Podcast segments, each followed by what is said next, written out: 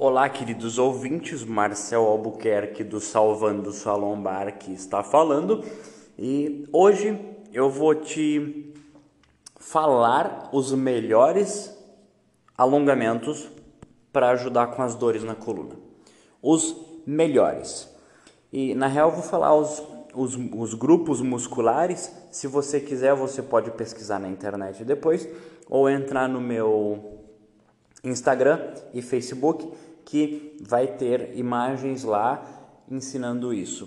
O negócio é o seguinte: os melhores é glúteo, glúteo máximo, se quiser fazer o glúteo médio também, reto femoral, quadrado lombar e músculos da panturrilha e posterior de coxa.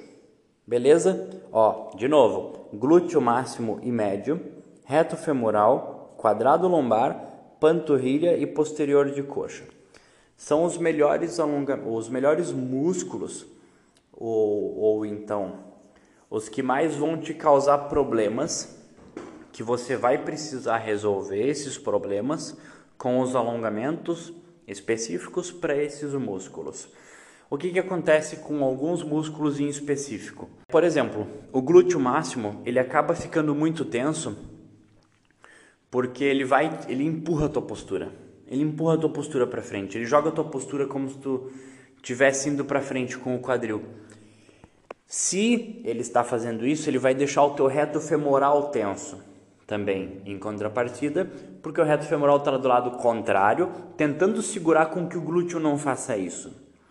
O posterior de coxa, ele também vai fazer é, essa ação de jogar o, o quadril para frente, só que não tanto quanto o glúteo. O que o posterior de coxa faz é que ele te impede de usar tanto o teu quadril.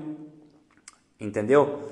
Ele te impede que tu deixe tu flexionar tanto o teu quadril, e isso é um problema porque se tu não flexiona o teu quadril, tu vai ter que flexionar em algum outro lugar, e é a coluna que vai sofrer esse flexionamento.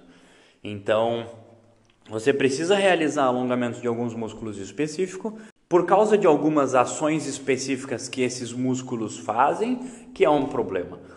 O quadrado lombar, em contrapartida, ele tenta fazer normalmente, é, ou ele te segura para não fazer a flexão da coluna que a posterior de coxa está te jogando para fazer, entendeu? Que um músculo vai jogando pro outro e todo mundo vai se ferrar na história e quem vai sair perdendo é você. E o quadrado lombar ele também tenta fazer ele tenta realizar a função de estabilizar a tua coluna, além de não deixar tu flexionar ela. Hum, o que o abdômen deveria fazer. Beleza? A panturrilha, a panturrilha é simplesmente porque se você consegue movimentar a posterior de coxa e o tornozelo bem, você não vai sentir alongamento e fazer a flexão do, do quadril junto com a coluna, junto com a coluna, não vai ser um problema. É, por que, que eu enfatizei o junto? Porque se tu fizer só a flexão ou de um ou de outro, vai ser um problema. Se tu esquecer de flexionar o quadril e flexionar só a lombar, tu vai ter uma hérnia. Se tu flexionar só, é, só o quadril e não a lombar, tu pode ter outros problemas na lombar, porque justamente tu não está utilizando ela. Que você tenha pego muito bem as dicas de hoje. Me siga nas redes sociais Marcel Albuquerque ou Salvando Sua Lombar vai ter no Facebook e no Instagram. Nos vemos num próximo episódio.